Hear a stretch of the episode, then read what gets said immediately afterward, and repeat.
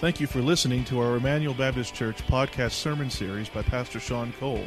Emmanuel exists to display God's glory, declare God's gospel, and to disciple for God's Great Commission. If you have any questions about this message or would like more information about our church, you can visit our website at www.ebc-online.org. Now here's Pastor Sean. Time. The rest of you can open your Bibles to uh, 2 Samuel chapter 23. 2 Samuel chapter 23 as our children are leaving this morning. It's always fun to see the kids leave. It's even more fun to see the children's workers look at me saying, How long is he going to preach this morning? Because the kids are getting ready. So I promise I won't go long this morning. I'll go as long as the Holy Spirit has for me this morning. Many of you have been fascinated by the 2016 Republican presidential primary race for president. And in each of the candidates, and again, I'm not here to endorse a political candidate, I'm not here to do anything political. It's just interesting to watch this unfold behind, before our eyes because each candidate is trying to position themselves as the best candidate who will be the greatest leader America has ever seen. And if you're Donald Trump, he's going to make your head spin. It's going to be so awesome what he's going to do to change this world. And so Donald Trump says, listen, the clowns in Washington, they're stupid I'm going to be a better leader than those clowns in Washington. Then you have Carly Fiorina. She's, she says, You know, I, I'm in touch with the, the real people out there. I've, I've done a successful job at running this company. I will be the greatest leader America has ever seen. And then you've got Ben Carson who says, Listen, I'm not a politician, I'm a brain surgeon. I will be the best leader America has ever seen. And then Marco Rubio says, I will be the best leader America has ever seen. Jeb Bush, I will be the best leader America has ever seen. What presidential candidate is not going to stand up on a, a, a, Republican debate or on a stump speech or on an interview, say, I'm not the best leader that's going to come down the pike? No, no, no presidential candidate's going to stand up and say, you know what, I think somebody else is actually better. But here's the problem regardless of who gets to be our next president of the United States, whoever that is, they will never be the greatest leader ever because they're going to make mistakes. They are going to fail. They're going to let people down. They will not live up to 100% of the promises they made to their constituents while on the campaign trail. They just won't be able to do it. It's the nature of politics to have gridlock and sin at the highest levels. And it brings up a very interesting question Can you actually trust leaders at the highest level? Is there such a thing as a perfect leader? And the answer is no. Last week, we left off with David in exile and Absalom, his son, rising up to conspire to take over the throne. And if you remember, Hushai, David's best friend, was the spy sent in to frustrate the plans, and so David was able to escape. And what I shared last week about Absalom, do you guys remember what I said about Absalom? He had what? Rock star hair. He was this dude that had this long, flowing hair. He used to cut his hair every year and weigh it. Well, his hair was his downfall. If you go to 2 Samuel chapter 18, do you know how Absalom dies? He's riding on his donkey, and his hair gets caught in a thicket, and he just hangs there suspended. Vulnerable because his hair got caught. And Joab comes and kills him. So he dies because of his, his hair. And so David now has an opportunity to go back to Israel. He squelches a few other rebellions. And as we look at the next three weeks, as we close down the life of David, we are getting to the tail end of David's monarchy, the tail end of David's kingdom. And David was the greatest king of Israel. But yet, as we've seen, he failed. He was never a perfect king. He never ruled in absolute righteousness. He never ruled in absolute justice. Just like any presidential candidate or new president, they're going to fail. There's no perfect leader. David needed forgiveness. But one thing we remember about David was that God made an everlasting covenant with David. God said to David, Out of your house, David, out of your lineage, David, will come an eternal kingdom, and there will be a son that will sit on the throne eternally. That was back in 2 Samuel 7 16, when God said to him, Your house and your kingdom shall be made sure forever before me, your throne shall be established forever.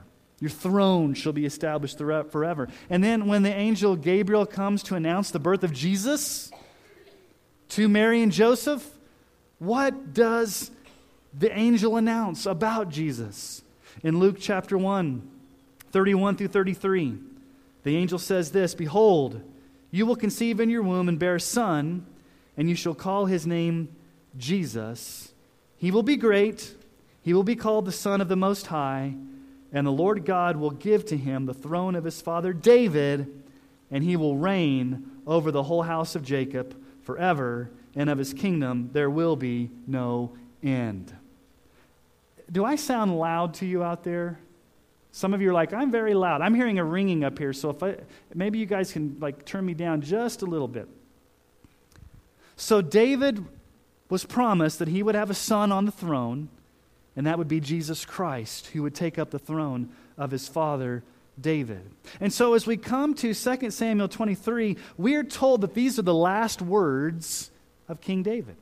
Now, we know they're not the last official words of King David because he has some other things to say, but really, what this is, if you look closely, this is actually a sermon that David preaches about Jesus.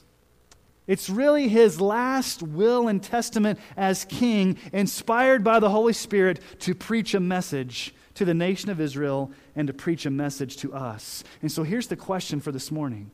I think it's the most important question that any of us can ask as we walk into this place. Here's the question Is Jesus absolute Lord of your life? Is Jesus the absolute Lord of your life? Let's read together 2 Samuel chapter 23, verses 1 through 7. 2 Samuel 23, 1 through 7. Now, these are the last words of David, the oracle of David, the son of Jesse, the oracle of the man who was raised on high, the anointed of the God of Jacob, the sweet psalmist of Israel. Quote, here's the beginning of his sermon The Spirit of the Lord speaks by me. His word is on my tongue. The God of Israel has spoken. The rock of Israel has said to me. When one rules justly over men, ruling in the fear of God, he dawns on them like the morning light, like the sun shining forth on a cloudless morning, like rain that makes grass to sprout from the earth. For does not my house stand so with God? For he has made with me an everlasting covenant, ordered in all things and secure.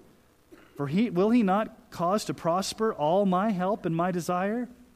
But worthless men are all like thorns that are thrown away, for they cannot be taken with the hand. But the man who touches them arms himself with iron and the shaft of a spear, and they are utterly consumed with fire. What in the world does this all have to mean? What does this mean? Why do I call this a sermon by David? It's called a sermon because in verse 1 we find out that it's an oracle of David. An oracle. You trace the word oracle through the Old Testament, it was a prophetic message that one of the prophets gave where they were speaking the word of the Lord. They would come say an oracle from Amos or an oracle from Isaiah, an oracle from Jeremiah. It was the word of God preached that was meant to be listened to. And so David is the one who's preaching this. And he's described as the greatest leader of Israel. It says, the oracle of David, the son of Jesse, the oracle of the man who was raised on high. Remember, he was taken out of the sheepfolds and he was raised on high to be the king of Israel. And not just the king of Israel, but it says there, the anointed of the God of, a, of Jacob. The anointed, the Messiah, if you will, the Messiah for his time, the leader. And then it says he was the sweet psalmist of Israel. I like that. He's the sweet psalmist. Almost half of the Psalms are written by David. And you go back and you read those Psalms, and some of those Psalms mean so much to us. Psalm 78, 70 through 72 says this a summary statement about David as king. For he chose David, his servant, and took him from the sheepfolds. From following the nursing ewes, he brought him to shepherd Jacob, his people, Israel, his inheritance. With upright heart, he shepherded them and guided them with skillful hand. He shepherded them with upright heart and a skillful hand. And so David here is under the inspiration of the Holy Spirit because in verse 2 it says, The Spirit of the Lord speaks by me, His word is on my tongue, the God of Israel has spoken, the rock of Israel has said to me. So, David, it's very, it's very interesting here. At the very last words of David, he is a king, but he's also a preacher, and he stands under the inspiration of the Holy Spirit and he says, I'm going to preach a message. And his message is all about Jesus. Now, you may say, oh, I don't see Jesus in this passage of Scripture. Let me show you Jesus in this passage of Scripture. As a matter of fact, what we see this morning from this passage of Scripture are four powerful assurances about Jesus as the future and coming perfect king. David failed as king, Jesus was the coming king. He never failed. He's the perfect, absolute king. So let's look at these four assurances about Jesus. Number one, you can be assured that Jesus rules justly as sovereign Lord. He rules justly as sovereign Lord. Look at verse 3.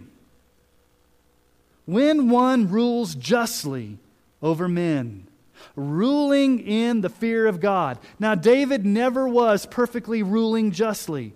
David never perfectly ruled in the fear of God, but we know that Jesus will rule. Now, here's something that we have lost in our culture. We have lost in our church culture the lordship of Christ. We've lost it. You see, here's the issue in our culture today everybody loves Jesus as Savior, but they don't want to submit to Him as Lord. Let me give you an example. If I were to go out to NJC today, or if I were to go over to Walmart, or I were to go over to Columbine Park, or I would to go somewhere in Sterling, and I were to pull people on the street and ask them this question, I would say, Do you not want to have all your sins forgiven and live forever in heaven? Most people would say, That sounds pretty good. Who doesn't want their sins forgiven and who doesn't want to live in heaven? Hey, I sign me up for that. I, am guilty. I want my sins forgiven. I want heaven. That, that sounds really good. Okay, let me ask them a second question. The same people, the same place, let me ask them this question and see how they answer it this time. Are you willing to submit your entire life to Jesus Christ as absolute Lord and give Him the right to dictate to you what you believe and how you live and to surrender control over every area of your life for Him to be in charge? Those same people are going to say what? No, thank you. I like my sins forgiven. I like heaven, but I don't like this lordship thing. I don't like giving Jesus absolute control of my life. You see, a lot of people like Jesus as Savior, but they don't want to take Him as Lord. And you can't divide up Jesus, He is Savior and Lord. Listen to what A.W. Tozer has said. He says this The Lord will not save those whom He cannot command. He will not divide His offices. You cannot believe in a half Christ. We take him for what he is the anointed Savior and Lord, who is King of kings and Lord of lords. He would not be who he is if he saved us and called us and chose us without understanding that he can also control our lives. Oftentimes, people will say this, and they're well meaning. Sometimes you hear pastors or teachers or leaders say this, or, or in evangelism, you may hear people say this, and, and I understand what they're saying and they're well meaning, but it's a little off. They will say things like this just make Jesus the Lord of your life. Just make Jesus the Lord of your life. Here's the problem with it regardless of what you do with Jesus, He's already Lord. You don't make Him the Lord of your life, He already is Lord by the virtue of who He is. You just submit yourself to who He already is as Lord. Listen to what Philippians 2 10 through 11 say. That at the name of Jesus, every knee should bow in heaven and on earth and under the earth, and every tongue confess that Jesus Christ is Lord to the glory of God the Father. I want to be very clear this morning to you, church family, on what the lordship of Christ means because there's a lot of confusion. Let me give you a definition of the lordship of Christ. It is this here's what the lordship of Christ means it means that Jesus has sovereign right and control over every area of your life. And that He alone has the authority to tell you both what to believe and how to live. He tells you what you are to, li- to believe, He tells you how you are to live, and He has control over what? Every area of your life. So let's be very practical this morning. If I were to ask you, what are the top three things that most Americans struggle with? I'm sure we'd all come up with some interesting things in this room, but let me give you what I think are the top three lists of most Americans, what they struggle with. Now, you may not struggle with these things, and that's cool, but most Americans probably struggle with these three things marriage, sex, and money. Marriage, sex, and money. So let's just ask some questions. Let's talk about marriage for a moment. Is Jesus Lord over your marriage? You know, if I were to poll some of you in this room, you'd be saying, you know what? I'm really struggling in my marriage. I'm barely keeping it together. I'm, I'm having a hard time figuring out how to relate to my spouse. I am having problems in my marriage. And maybe marriage is not your issue, but maybe sex is. Maybe you're thinking to yourself, you know what? I'm not married yet. Or I am married and I'm struggling with sex outside of marriage, sex before marriage. I'm exploring all these things. I'm seeing my, my married friends have um, sexual intimacy and, I, and I'm not. And so you're tempted to give in to sexual temptation. And maybe that's not your temptation and not your weakness. Maybe finances is. Maybe I were to ask you, hey, how are your finances doing? And you'd say, you know what? We're struggling with our finances. We're barely making ends meet. We're in debt up to our eyeballs. We are struggling. And so, most Americans, if you were to say, hey, what are your struggles? I'm struggling in my marriage. I'm struggling with sexuality. I'm struggling with finances. Now, there may be other things you're struggling with, but just for the sake of this morning, let's just say those are the top three. How does lordship work in those three areas of your life? So, that let's talk about marriage. Is Christ the Lord of your marriage, or are you on the throne of your marriage? Who's the leader of your marriage? Is it you or is it Jesus? Let's talk about sex.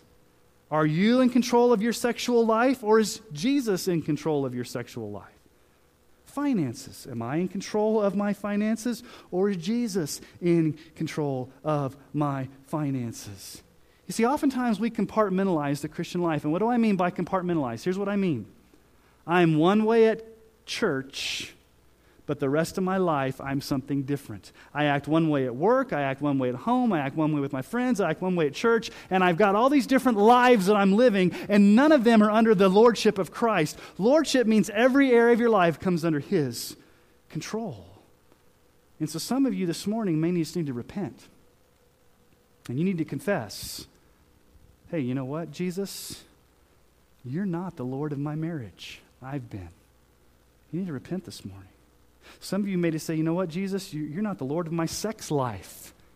You need to be Jesus. Lord, I haven't surrendered my finances to you. Jesus, would you be the Lord of my finances? Those are practical areas of your life where we sometimes think that Jesus doesn't have lordship. Those are very private things. Nobody touches my money, nobody touches my sex, and I'm never going to talk about my marriage.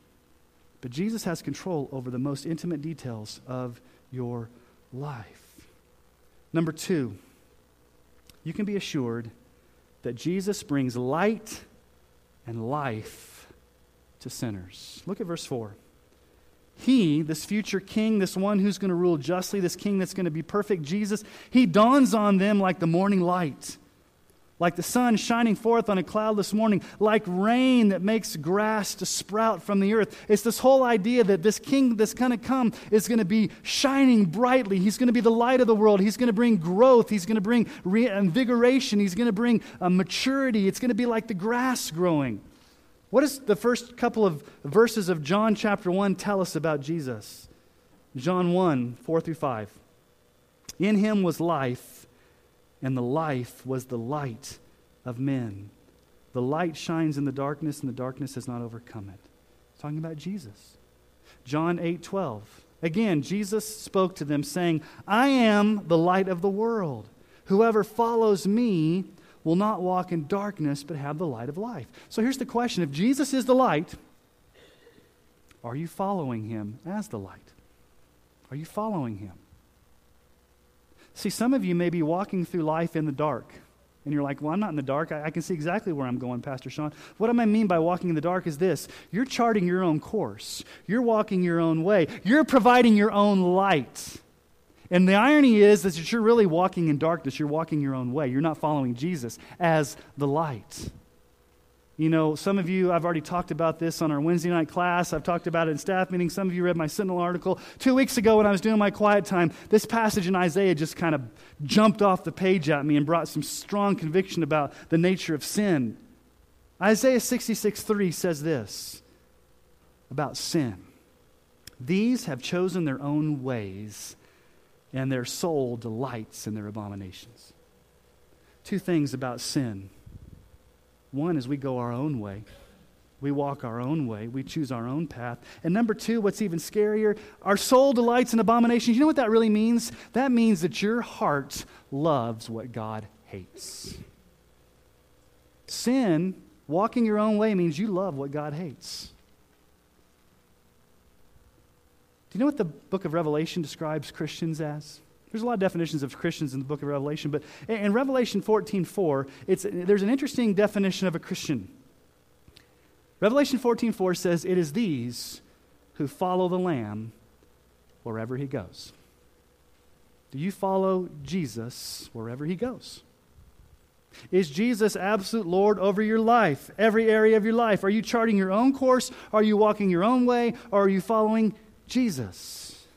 Many of you have heard the poem Invictus by English poet William Ernest Henley.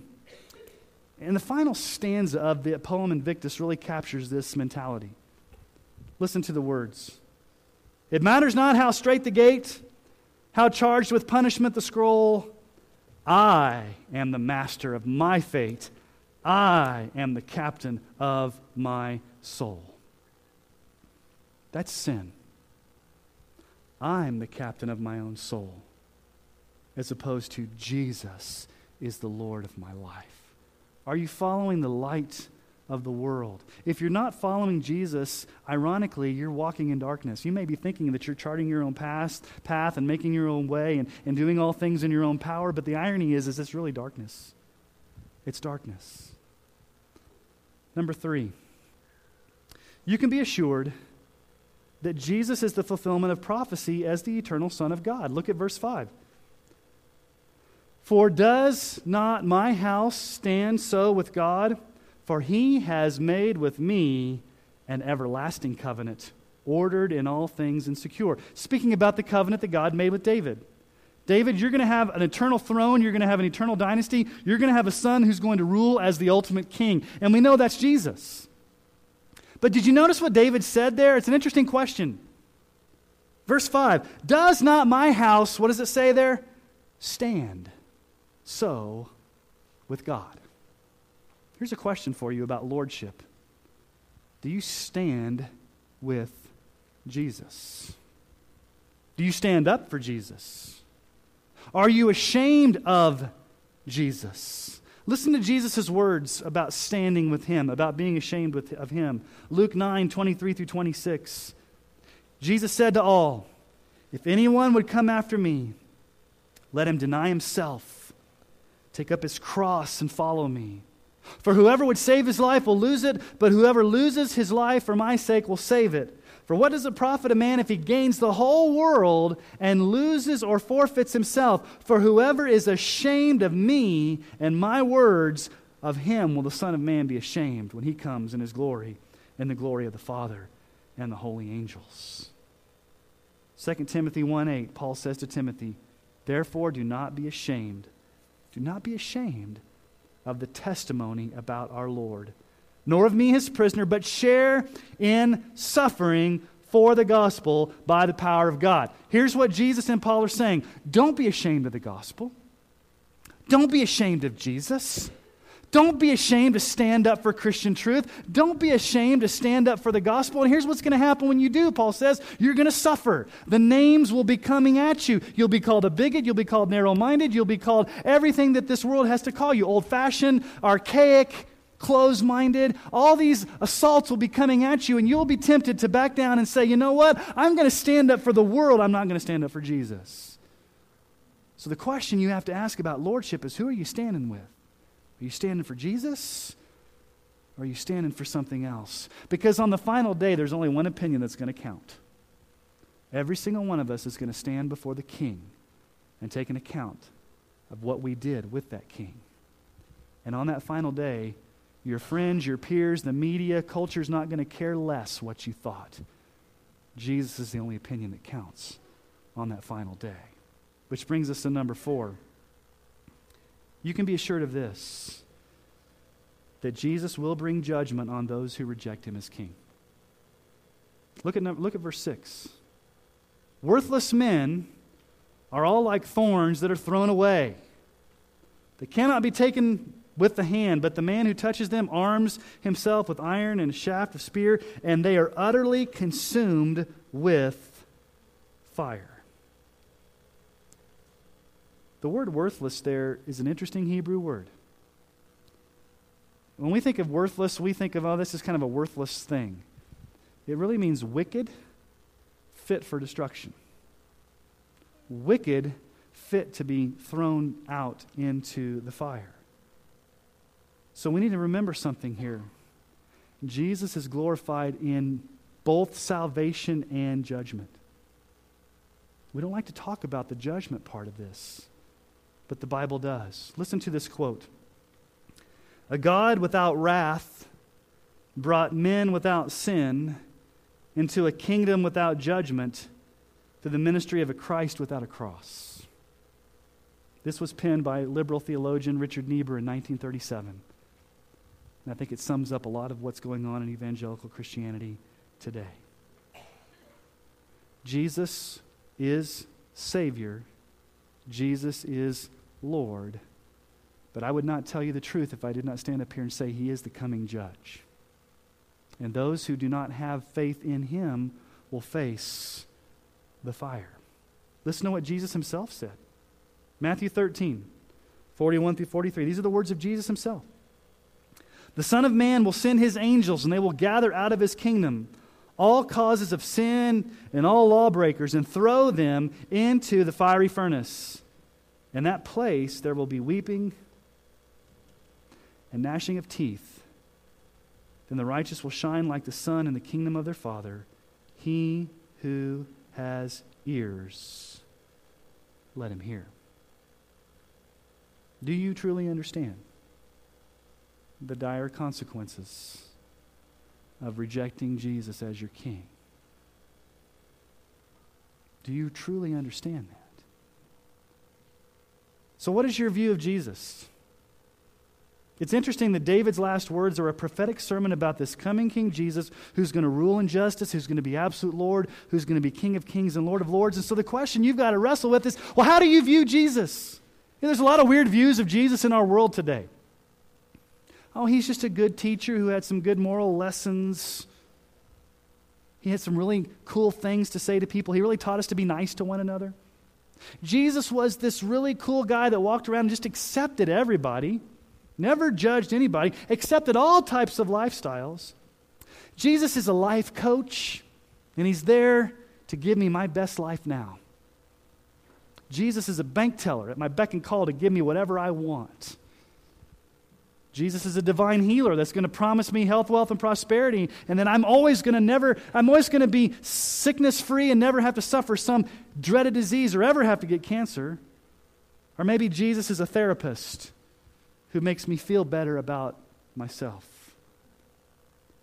Back in 2013, Pew Research and Barna both did a research on Americans about their view of God. 80% of Americans believe in God. 80% of Americans claim themselves to be spiritual. But here's my question What God are you talking about? And what kind of spirituality are you talking about? Because if 80% of the population believes in God, would you not see a fundamental shift in the way our world is? We live in a country of practical atheists. Practical atheists, meaning this they say they believe in God, but they live as if they don't. Here's the problem with Christians we have many Christians who say they believe in the Lordship of Christ, but they live as if they don't. And that's practical atheism. You will never be truly satisfied and experience the joy when you put yourself on the throne of your life as opposed to Jesus being the Lord of your life. You may think that you will get joy. You may think that you will get fulfillment. You may think that you will have all your needs met. You may think you have purpose. You may think you will be satisfied with you being in charge. But here's the problem with you in charge, it only leads to emptiness, it only leads to despair. You guys know the book, The Lion, the Witch, and the Wardrobe, Chronicles of Narnia. You probably kids have probably seen the movie because they haven't read the book because reading books is bad. Hopefully, some of you books, kids like, I don't like reading, I'll watch the movie. Some, most of you have probably read it. Do you remember when Lucy and her, her brother and brothers and sister first get into Narnia and they go meet Mr. Beaver and Mrs. Beaver and they're in the beaver den? And they start talking about Aslan. And we all know Aslan is the king of Narnia, and Aslan represents Jesus. And it's very interesting what Lucy asks Mr. Beaver. What, is, what does Lucy ask Mr. Beaver? Is he safe? Is he safe? And what does Mr. Be- Beaver say? Who said anything about safe? Of course, he isn't safe, but he's good. He's the king, I tell you. Jesus isn't safe. If you want a Savior who will never threaten your security, if you want a Savior who will never call you to repentance, if you want a Savior who will never demand you to take up your cross daily and follow Him, if you want a Savior who, who comes to your every beck and call and will just do whatever you want, if you want that type of Savior, you've got a false Jesus. That's not the Jesus of the Bible. The Jesus of the Bible is absolute King of kings and Lord of lords. And the question that all of us have to ask this morning is will we bow before this King? Will we bow before Jesus as the ultimate Lord of our life? Will we recognize that He brings light and life to sinners? Will we stand with Jesus? Will we stand up for the gospel? And will we understand the dire consequences of rejecting this King? Is he the absolute Lord of your life? Is he safe? No. I will never stand up here and say Jesus is safe. But I will say this He's good. And He's the King, I tell you. So, with that in mind, as we prepare to take our Lord's Supper, what better time than this morning than to celebrate Jesus' rightful place as King of Kings and Lord of Lords? The Lord's Supper is a time of celebration. So, would you take this opportunity to cherish Jesus, to worship Jesus, to love Jesus, to thank Jesus, to surrender to Jesus, to, to bow to Jesus, to worship Jesus as we celebrate his body and his blood being broken for us in the Lord's Supper? He's the King, I tell you. He's not safe, but he's good. So let's bow before this good King and surrender our lives to him this morning as we prepare to take the Lord's Supper. You are our Lord and our God. You are the rightful king on the throne.